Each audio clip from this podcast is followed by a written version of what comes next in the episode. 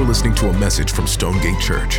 For more information about Stonegate and additional audio resources, please visit stonegate.church.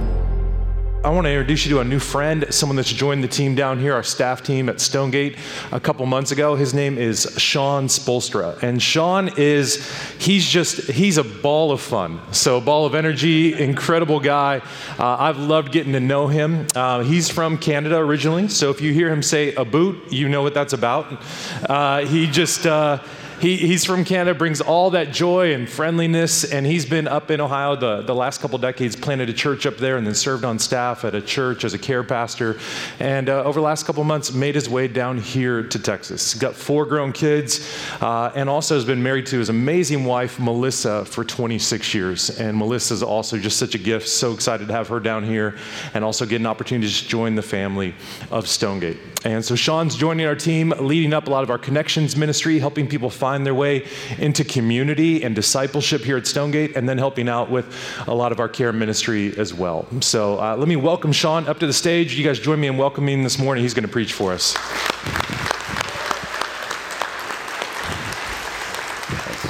Thanks, man.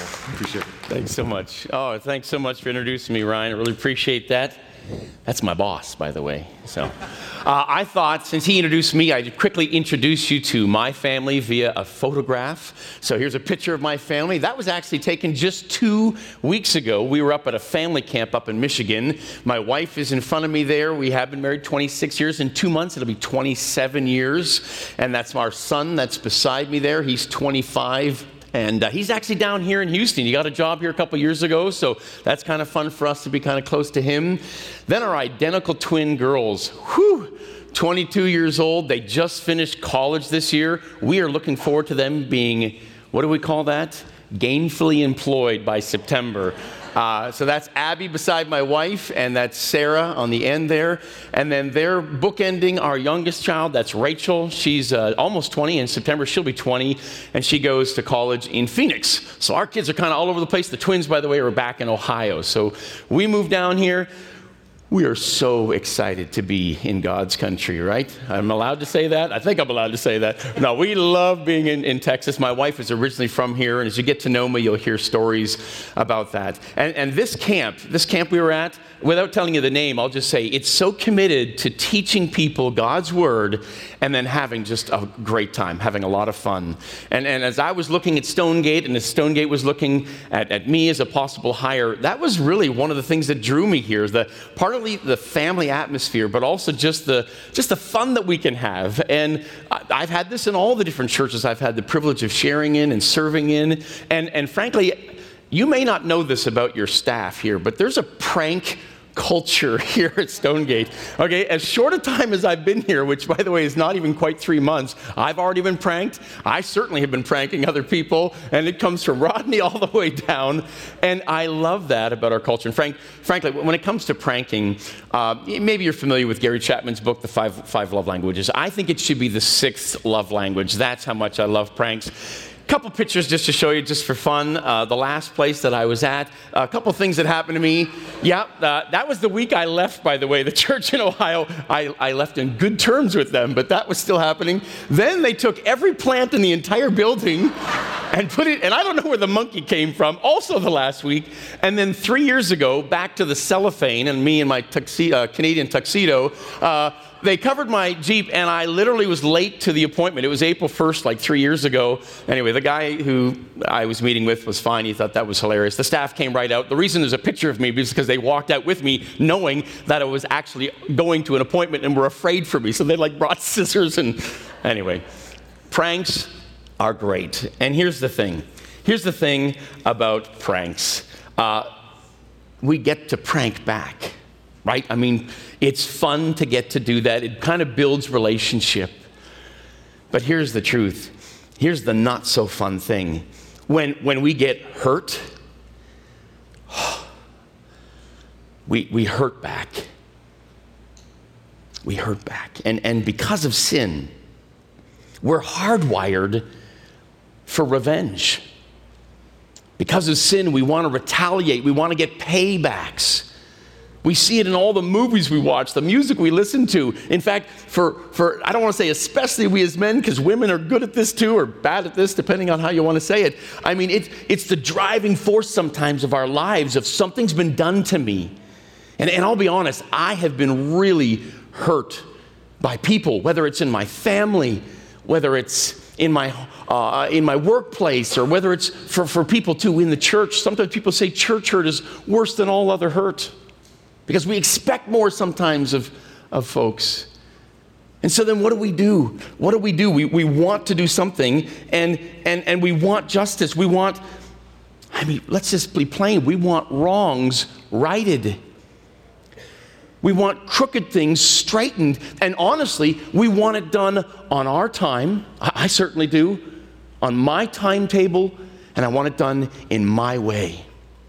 And this is my flesh, I'll admit that. This is not me living in the Spirit. This is me living in what Sean Spolstra wants for himself and the world that he sort of created around him. So I wonder if you can relate.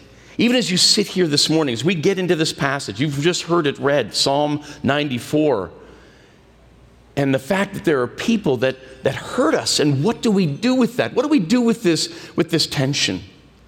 Well, I want to make it really personal for you. I want to tell you at least a story that happened in my life. Ryan mentioned that I planted a church, and I got the privilege of doing that in 2008. It was 14 years ago. And I want to tell you on the front end, because I'm going to tell you some hard stuff, but on the front end, isn't Google Photos amazing? It popped up a 14-year memory for me on Friday, and wouldn't you know it was the original launch team of the church I planted in 2008, and it was the last service at our sending church, and this whole group of people up on the stage.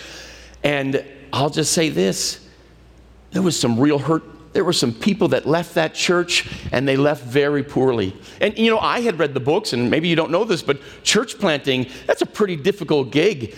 Most church plants in America fail, and there's a multitude of reasons why. But here's one of the things I remember reading in a book and thinking, oh, that's not going to happen to us. You know, most church plants between year 2 and 4 have half of their original launch team gone. And sometimes it's for good reasons. They've been called to do other things. They've moved away. But for my wife and I, for Melissa and I, we had 4 couples that, and I'm not naming names, but we had 4 couples that left, and they left very poorly, and they were our closest friends as couples. And it hurt so deeply. And I'm no perfect leader, but the situation rose up, and I think some of them were tired, and I think that there was some shepherding decisions that we had made, and as a group of elders, we felt really positive and sure of ourselves in making some of these decisions. But then there was some dissent, and then it kind of grew, and that growth then turned some people against us, and it was like, what is going on? These are the people that I know and love. And as that picture came up for me just this past Friday, I smiled, because I love those people, and I'm actually reconciled with most of those people. I want to be reconciled with all of them, but this is what happens sometimes. This passage will sort of relate to that. I even got to the point where it really kind of stole a year out of our lives as elders, shepherding the flock and trying to shepherd / manage the confusion. I ended up going to a counselor. I went to a counselor because I just was like, I don't know what they're saying to other people. And my wife and I, we're trying to not talk to people. We're trying to live by our character and our integrity, you know. But I don't know what these other people are saying, counselor man. And he gave me some advice I did not like at all. This is what he said to me. Sean, what people say behind your back is none of your business. Ah! And I care. I want to know because I want to control. I want to be able to control what's going on, and I don't know what they're saying, and it gets away from us. So what do we do with this desire, this tension for revenge, and God, what do I do with this? I'm not sure what I'm supposed to do or what I'm supposed to say, so this is what I want to ask of you today during the message, because we're going to jump into Psalm 94. We're going to go through some of it and pull up some other passages and a quote or two from a couple places. But I'm just imagining, as I began talking about my life and some of these topics, you have insults, you have injuries, you have ways people have harmed you, and they've already come to your mind. So as a way of a little bit of illustration, object lesson, would you do this? Would you put your hand out in front of you? You can kind of have it low if you want. Put it out in front of you. And then make a fist. Do not punch the person beside you. That's not where we're going with this. As I speak today, as we read God's word, as these insults, these injuries, these harms that have come your way, squeeze your fist when they come to your mind. Just kind of do it down here quietly, but just kind of as a reminder yourself. And we'll come back to this. But as things come to mind, yeah, that really hurt. That thing that happened, that injustice that happened to me, squeeze your hand just as a kind of a reminder to yourself. And then we'll come back to that, okay? So go ahead and do this. Go ahead and turn on or turn to Psalm 94, and as you do that, let me give you a little bit of background. Ryan just gave you some of it. We're going to be doing the Summer of Psalms, so that's going to be kind of neat, the next, including today, these 5 weeks in a row. And the Psalms are, if you didn't know this, we kind of open our Bibles. It's right there in the middle of the Bible. It was collected over thousands of years. Moses likely wrote the first one, because he's probably the oldest guy that wrote one that's included. He wrote Psalm 90. And then there was King David and so many other people. And as we look at the Psalms, we see things like, you know, the Lord is my shepherd, and as the deer pants for the water. And there's some things that are just like beautiful and poetic and lovely. And then there's Psalms that are you know, just praising God. And there's instruments that are mentioned. And there's just, and frankly, the Psalms was Israel's songbook and prayer book. In fact, it was what they used for corporate worship. It's how they did it, and they still do that today. And frankly, we take things right out of the book of Psalms, and we put it into our songs, and we sing that often throughout Christendom around the world. But it's been around for thousands of years, and I'm not sure we exactly know who wrote this psalm, but you're going to get to see the real thoughts of an individual. You've already heard them. I'm going to go back to them. And they're raw, and they're real, and they're said to a God who can handle our thoughts and our anger, our frustrations, because he's God and we're not, okay? So we're going to dive into this. And just before we do, I want to tell you sort of what the overarching, kind of the main idea, the big idea is for today. In fact, this is the thing I'm going to be trying to convince you of throughout this morning. And that is this, that God's justice is better than my justice. God's justice is better than my justice. Okay, a couple amens already. That's good. We're heading the right direction then, okay? That's great. So let's do this. Let's dive into the book of Psalm 94. Maybe you noticed this when it got read, but I noticed as I read it and was studying for this message that verses 1 and 2 are kind of similar to verses 23 or 22 and 23 there at the end. They kind of bookend the entire psalm. And they say very positive things, or at least things that the author of the psalm is like, God, I'm confident in you. So let's go to it real quick.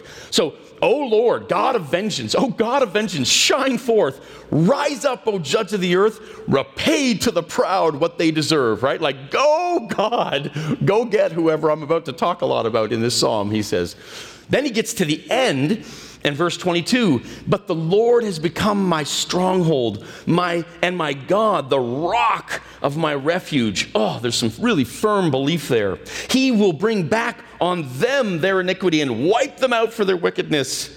And oh Lord God, the Lord God will wipe them out. So there's a lot of confidence in that statement. But I'll just admit to you, as we get into kind of the middle, there's some kind of questions, a little bit of mushiness. There's some accusations about different people. There's some real concern about individuals. And then the psalmist gets very introspective about himself. So that's what it is. And I bet you, we see this word vengeance. It's not a word we use often. So it was kind of poignant to me, and I'm sure many of you have seen the new Batman movie, right? He's beating up a group of people on a subway landing, and someone asks, who are you? And he says, I am vengeance. Okay, that's not what we're talking about when we're talking about God. Now, God is going to mete out things. He is the judge, and it frankly is one of his character qualities. But it's not typically the quality that I come up with first. I tend to say, listen, God is a God of love. God is the God. I mean, we read John 3:16, that God so loved the world, he sent his son, his only son, to die for the world because of the sin problem that you and I are all stained with. Why? So that people could be taken out of this future wrath that is coming. It is coming, and we're going to hear about that a little bit today in this passage. But it's a character aspect, not one I over-concentrate on. But the reality is God is coming, and He is the creator of this world. And we've just come off of weeks and weeks of being in the book of Genesis. If it's not clear that God is the creator, and if you get to create something, then you get to oversee it, and therefore you get to judge that. That is who we're talking about here. It's the God of creation, the God who created all of it, and He gets to then determine a lot of things in the future, even our earth future. So then we move into verse 3 and 4, and it went from, you're the God of vengeance, right away to, and I'm not sure what happened in this person's life, but look at 3 and 4. Oh Lord, how long shall the wicked, how long shall the wicked exult? They pour out their arrogant words. All the evildoers boast.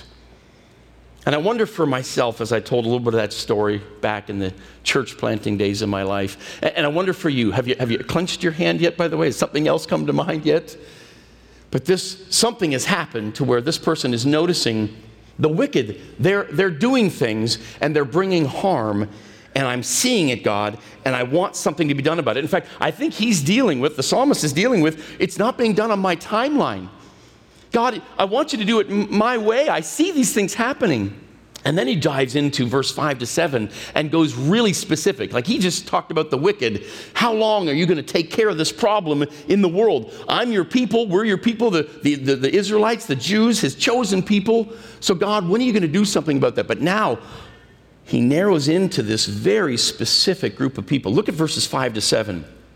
The wicked is the context here. The wicked, they crush your people, O Lord, and they afflict your heritage. There's a key word to remember. Circle that if you want to. They kill, verse 6 says, they kill the widow and the sojourner, and they murder the fatherless. And then they say, the Lord does not see, the God of Jacob does not perceive. So God, not only are the wicked harming your people, the Jew, the apple of your eye, which is by the pupil, and nobody wants to be poked in the eye, and my guess is we don't want to poke God in the eye by disrupting his people, his heritage, but then the widow, the sojourner, the fatherless.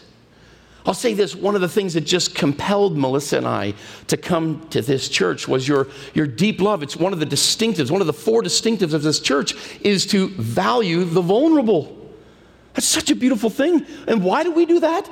Because God does. And this psalmist is upset because widows are being killed. There's this word sojourner. It may not be a word we use often, but it could also be translated alien, or stranger, or even immigrant in a way. And it's people who've been displaced who are where they aren't normally. And how are people going to treat them?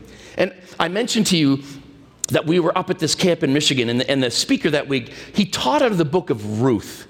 What a great little book. It's only 85 verses. It's 4 chapters. It's a love story. It's beautiful. But one of the neat things that came out of that for me, and what I wanted to include in today's message, is that within the book of Ruth is what God has done in weaving in the Jewish society, in his Mosaic law, what we would call a safety net for the poor, for the disadvantaged, for those who don't have an advocate for themselves. And one of the main characters is Boaz, and he becomes this character. Take a peek at it. It'll take you 20 minutes to read, if not less. But besides it being a love story, it is also really a man who chooses to obey something. And I'm sure Boaz would have been familiar with the passage I'm about to read to you out of the book of Leviticus. These words, Leviticus 19, verses 9 and 10. When you reap the harvest of your land, you shall not reap your field right to the edge. Neither shall you gather the gleanings of your harvest. And you shall not strip your vineyard bare, neither shall you gather the fallen grapes of your vineyard. You shall leave them, and listen, for the poor and the sojourner. And why? I am the Lord your God. I read that, and I'm not trying to be sacrilegious, but I read that and I go, for you and I as parents, it's like when we tell our children to do something and they say why, and we say, because I told you so. But except it's way more emphatic because this is the God of all gods speaking. And this is the Mosaic law, the law for his people. This, Israel, is how you are to treat the poor and the sojourner. And I think that Boaz was fully acquainted with that passage and was living that out. And I think that's amazing. And you know, when it comes to this principle, we need to do the next point I'm making, and that is to let God be sovereign so that we can be surrendered. I know there's got to be someone in the room that are like, surrendered? I don't want to surrender. I want to do something about when people do things to me. You know, let God be sovereign so that we can be surrendered. And I read a passage like that out of Leviticus, and it's interesting because I think even in the world, even in our culture, people are like, yeah, no, people that are disadvantaged need to be cared for. I mean, they can nod their head to that. The widow, yeah, the foreigner, the alien or whatever, and yeah, and the fatherless. Yeah, these people, you know, and there's lots of people that are fostering and adopting, kind of one of the things that we really promote here as well. We want to help the disadvantaged and those who don't have an advocate for themselves. But when it comes to whatever that thing is in your hand, are you able to allow God to be sovereign so that you can be surrendered when it comes to that thing in your life or things that have been coming to your mind as you've been squeezing your hand? Now, I want to kind of define sovereign and surrender just in case you're like, well, those are two really big S words. Like, what does that exactly mean? And so when I say the word sovereign, we're talking about, again, what we preached about recently in the book of Genesis, all the way back, that God started time and he's going to be at the end of time. And amazingly, he sits over top of time. And you and I, we're stuck in time, right? We live this little tiny life, and God sees the beginning to the end as though it's one big event. To him, what has happened and what will happen are essentially the same thing, because he knows his sovereign will is helping to determine that, whether that's in our lives individually or whether that's to do with nations and the world itself. So that's kind of sovereignty, and we get to choose to fit into his plan, and he's a benevolent, loving God. Well, then there's this idea of surrender. And it may be a little harder for us to swallow this pill, because it's like, well, wait a minute. I want to be a man or a woman of action. I want to, when someone, well, we just know, we read out of Leviticus, when there's people that are in pain, we're to be men and women of action. There's practical things the Jews were to do, even with their agrarian culture, to help the poor. I wonder for you and I, what does that look like for you and I? How are we helping the poor? How are we helping the stranger? How are we helping the fatherless? This church, I believe, has a lot of practical ways to do that, and I absolutely love that.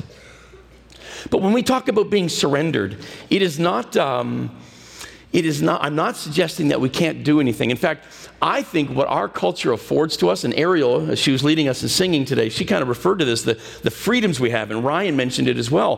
One of the great things about living in this country is that we have so many freedoms to be able to stand up for and advocate for. I mean, shoot, we can write emails, we can vote, we can appeal, we can put things on social media. Some of us probably need to do a little bit less of that, frankly. I mean, we're allowed even to protest. It is actually in the law allowed for us to do. Our culture affords us lots of things. But I want to come back to that thing that was in your and I's hand. What are we doing about the people that have harmed us?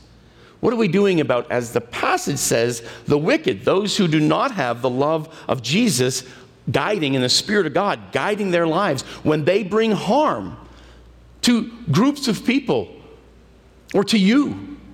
I mean, this is one of the difficult things, and part of being surrendered, and this isn't even giving up. This is part of the charge, but sometimes we feel like prayer is like, I want to do something, but I guess I'll pray. And I'm like, Pray is like you're going to the throne of the Father God in heaven himself. We're invited to do that in the book of Hebrews. We should do and we should pray. And frankly, it shouldn't be the last thing we do. It should be kind of, let's hand in hand with this thing. And one of the things that prayer does for us is it reminds us who's in charge. I think that probably helps us with this letting God be sovereign and us being surrendered. Prayer is that. It also aligns us to his will, because it sort of stops us in our tracks and allows us to say, okay, what would God want me to do in this situation? See, I know that Jesus said something in the Beatitudes and some of the other Gospels, like turn the other cheek and, I don't know, pray for my enemy. And then there's somewhere in there that says, you know, bless those who curse you. And I think it's not hard to look up these passages and realize, wait a minute, the economy that God calls his followers to live in Boy, that's really different than the world that I'm living in. I live in a world where revenge and paybacks are normal. And the things that, again, that I watch on the screen, and I love watching movies. I'm not even going to tell you the movie, but there was a movie I saw a couple years ago with a group of guys, and I left thinking, maybe murder isn't wrong in all situations. Maybe I can just kill the people who take my daughter and take her away, and I'm going to kill everybody to be able to find her. And I've just told you what the movie was. Okay, terrible movie. All right. Okay.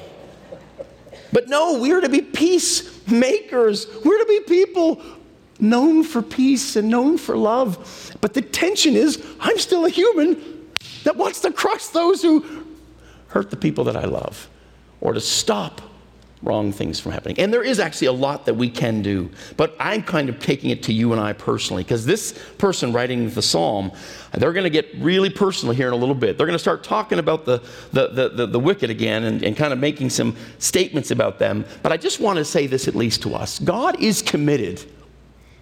Take a peek at what 2nd Peter chapter 3 verse 9 says. It says this here, the Lord is not slow. And by the way, this is in the context of him judging the world and the wicked. The Lord is not slow to fulfill his promise, as some count slowness, right? We're the ones stuck in time. This is for God. It's like, hey, it's either it already happened or it's, you know, it's just like to him but he is patient towards you. God is, not wishing that any should perish, but that all should reach repentance. I mean, do we understand? You read a passage like that, and I'd actually read the passage of verses before and after, maybe on your own at some point.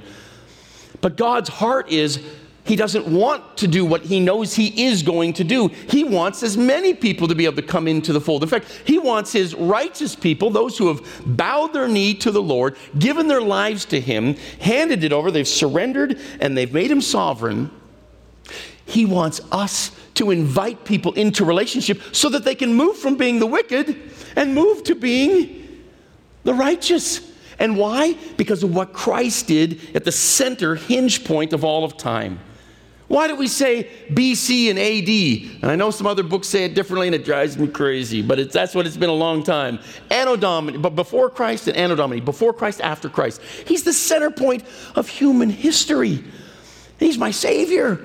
And I know he's a lot of your saviors as well, right? He's the one where, and they will be rescued. The wicked will be rescued from that wrath because of what Jesus did, because of what you and I do in inviting people into relationship with him. Let's go on. Let's take a look at verses 8, 9, 10, and 11 really quickly here. So now he begins to talk about these people, and he kind of makes a little bit of fun. There's some sarcasm sometimes in God's word, and I think this is part of it here. This is verses 8. He who planted the ear, and again, he's talking about the wicked here, right, in the sense that he's making fun of them. He's talking about God to the wicked. He who planted the ear, does he not hear? He who formed the eye, does he not see? He who disciplines the nations, does he not rebuke? He who teaches man knowledge, the Lord knows the thoughts of man, that they are but a breath. God is omniscient. He's omnipresent and he's omnipotent. He's all-powerful. He's all-knowing and he's all-seeing. And he's telling us here that God is all-knowing. I wonder if he's hearkening back to maybe when the Israelites went through the Red Sea and God did some amazingly stupendous, miraculous things in front of their faces, right? Or when the walls of Jericho fell. I mean, this is being written to the Jewish nation, this heritage he's going to refer to again. He's telling these people, hey, we can trust God. He's the one who sees all of these things. And this is my next point then. God hears, he sees, and as a word of comfort, he cares. And I think sometimes we maybe get the circumstance in our face and we sort of forget that God is there and though things happen in our life, well, he's still there. And even though he may not be taking us out of the situation, he certainly is walking us through the situation.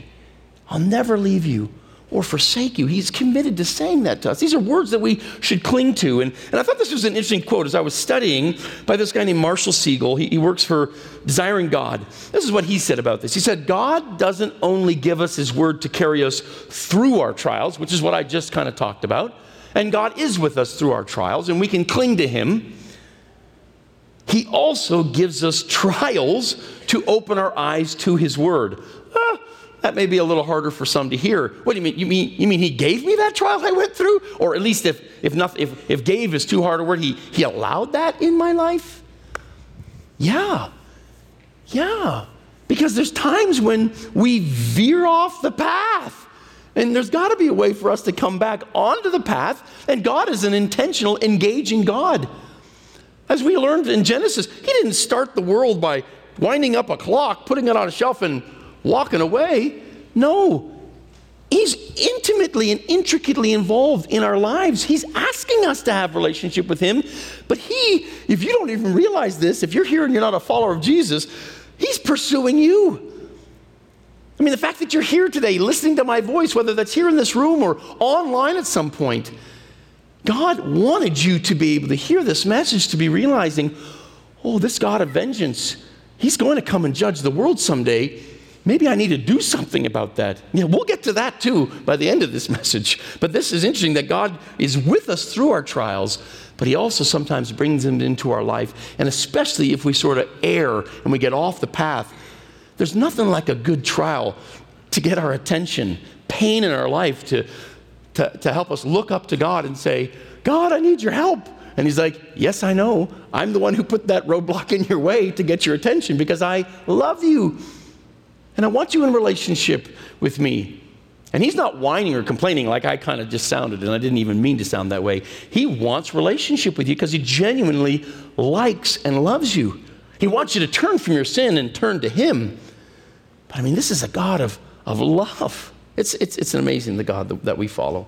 Now, I want to finish off with these last couple verses, verses 12 to 19. I'm going to read the first block, and then the second block is a little bit different. So he goes on. The author says this in verse 12. Blessed is the man whom you discipline. This is kind of what I was just talking about when it talks about God bringing or allowing trials in our lives. Blessed is the man who you discipline, O Lord, and whom you teach out of your law, to give him rest from the days of trouble until a pit is dug for the wicked. Again, he's thinking, I know someday that's coming. For the Lord will not forsake his people. I mean, this is the Old Testament. That's great for us to hear and know, right? This isn't just Jesus' words. This is the psalmist saying, we believe God's not going to forsake us. He will not abandon his heritage. Again, that's that second time that was word used, also in verse 5. Then verse 15, for justice will return to the righteous and all the upright in heart will follow it. So that he's sort of turning his opinion and getting a little bit more hopeful, right?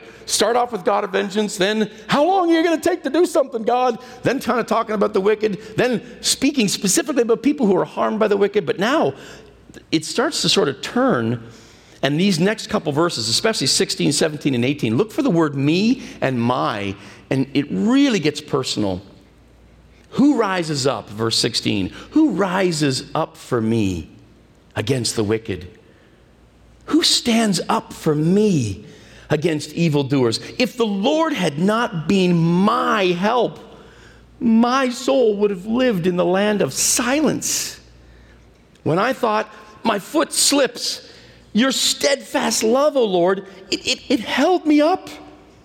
When the cares of my heart are many, your consolations cheer my soul. I mean, those are some really powerful, really encouraging words that this one particular individual is saying. And we're reading it now, thousands of years later, finding hopefully some encouragement in that. I think it's amazing. So now I want to go back to what have you been holding in your hand? What have I been wanting to have control over? That hurt, that injustice, that thing that has happened to you. Now, I'm going to name a number of things. And again, keep your hands down low so that even the person beside you may not be thinking about it. But what are some things that you're recognizing that are, they're just taking space up in your mind? I mean, is it things that are going on in our world today? I mean, we watch the news and we go, oh my goodness, there's nation against nation. Oh, why is that happening? Or we look at our own nation. I mean, here it is, Independence Day weekend, right? It's 4th of July weekend, and it's like our own nation, oh, the decisions that are being made, or this is happening in our world, or bring it even closer to home. Maybe it's going on in your workplace. Maybe you got passed over for a job, or someone is talking behind your back in the workplace, and you're like, what am I going to do about that? I want justice. I want that wrong to be righted.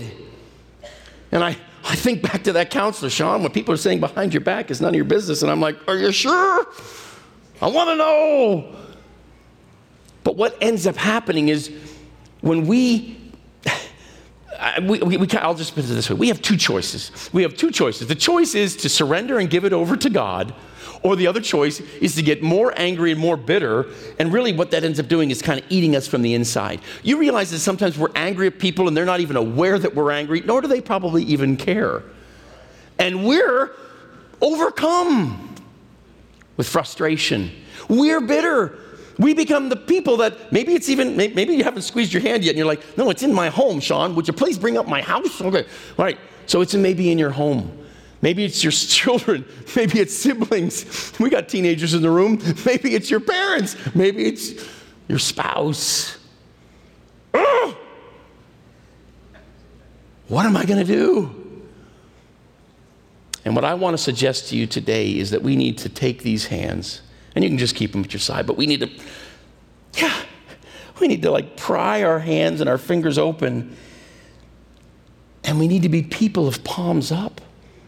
We need to say, God, I can't do this. I mean, isn't this the message of the gospel anyway? Come to the end of yourself so that what? So that Jesus can carry you through the trial. I mean, he's such a good God. I went last weekend to the Redemption Group weekend, and shout out to the guys that were in my group. Love you guys. We had a fantastic time.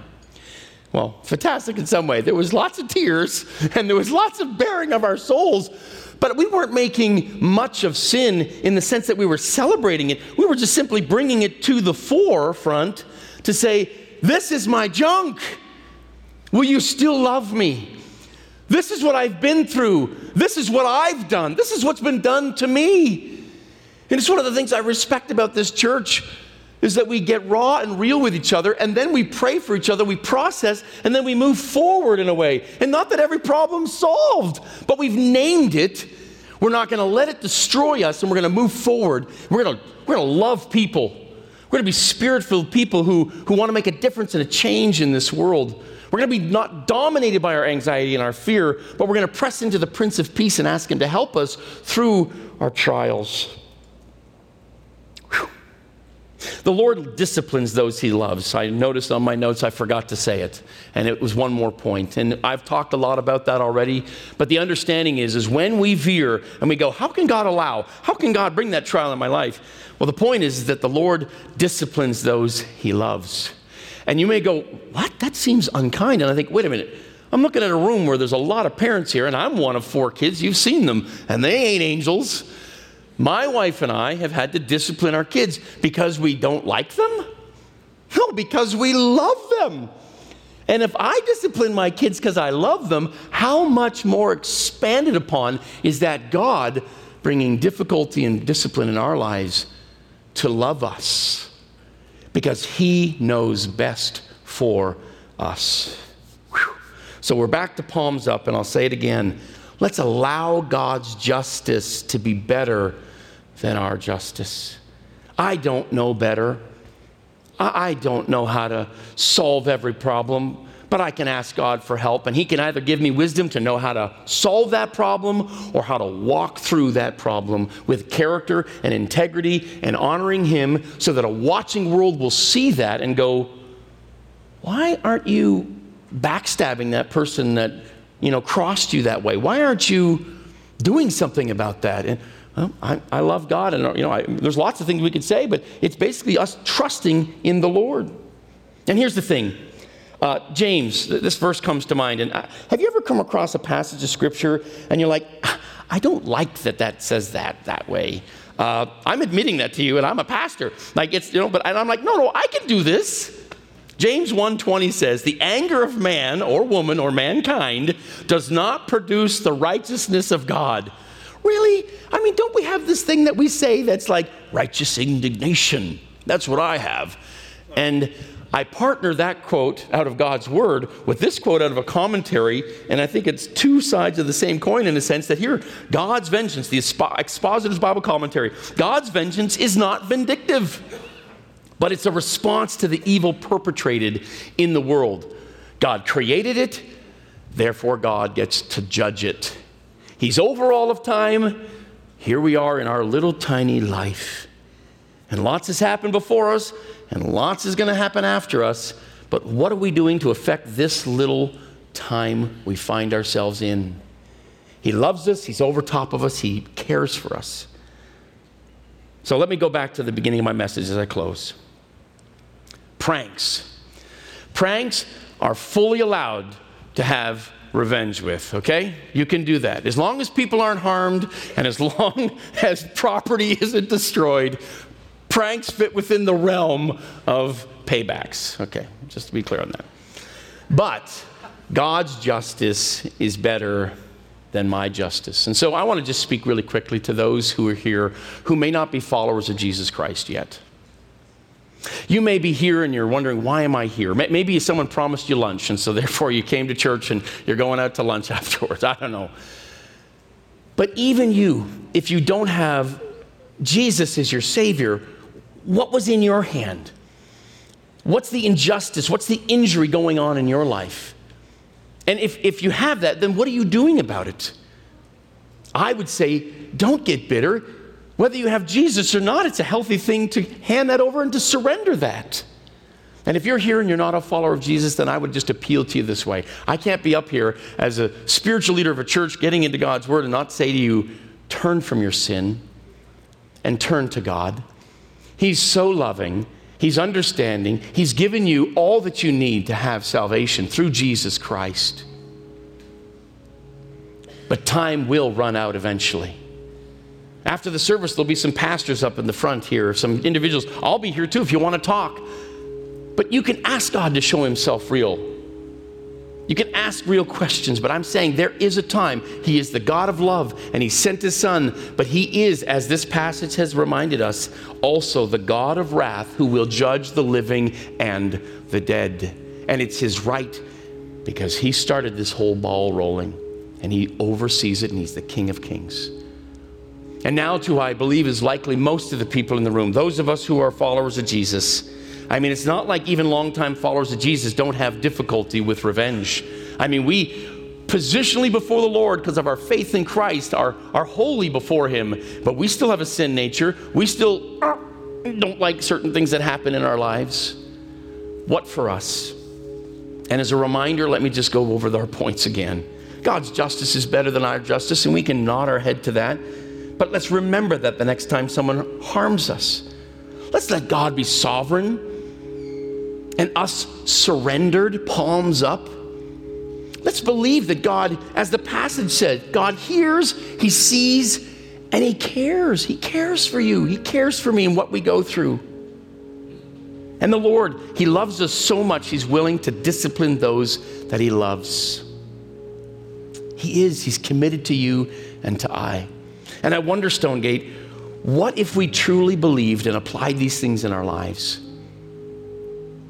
Think of our vision, our mission, to enjoy Jesus and to make disciples. How much more effectively could we do both of those things if we were able to palms up, put those injuries, those insults aside, and press into our walk with God and say, God, I know you're going to sort it out in the end. You're going to make the wrongs right. You're going to straighten the crooked.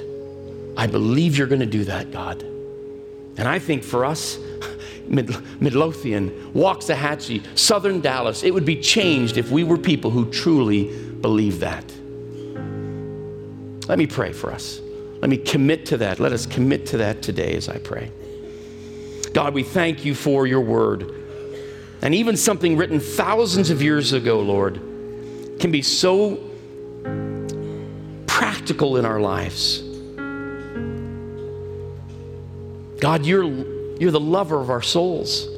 You've sent us your Son. You've made a way. You've given us hope. You've given us purpose. God, if we would be a people who would believe that, boy, we could do so many things for your kingdom's work. Help us, Lord, for we are weak. I pray this in Jesus' name. Amen.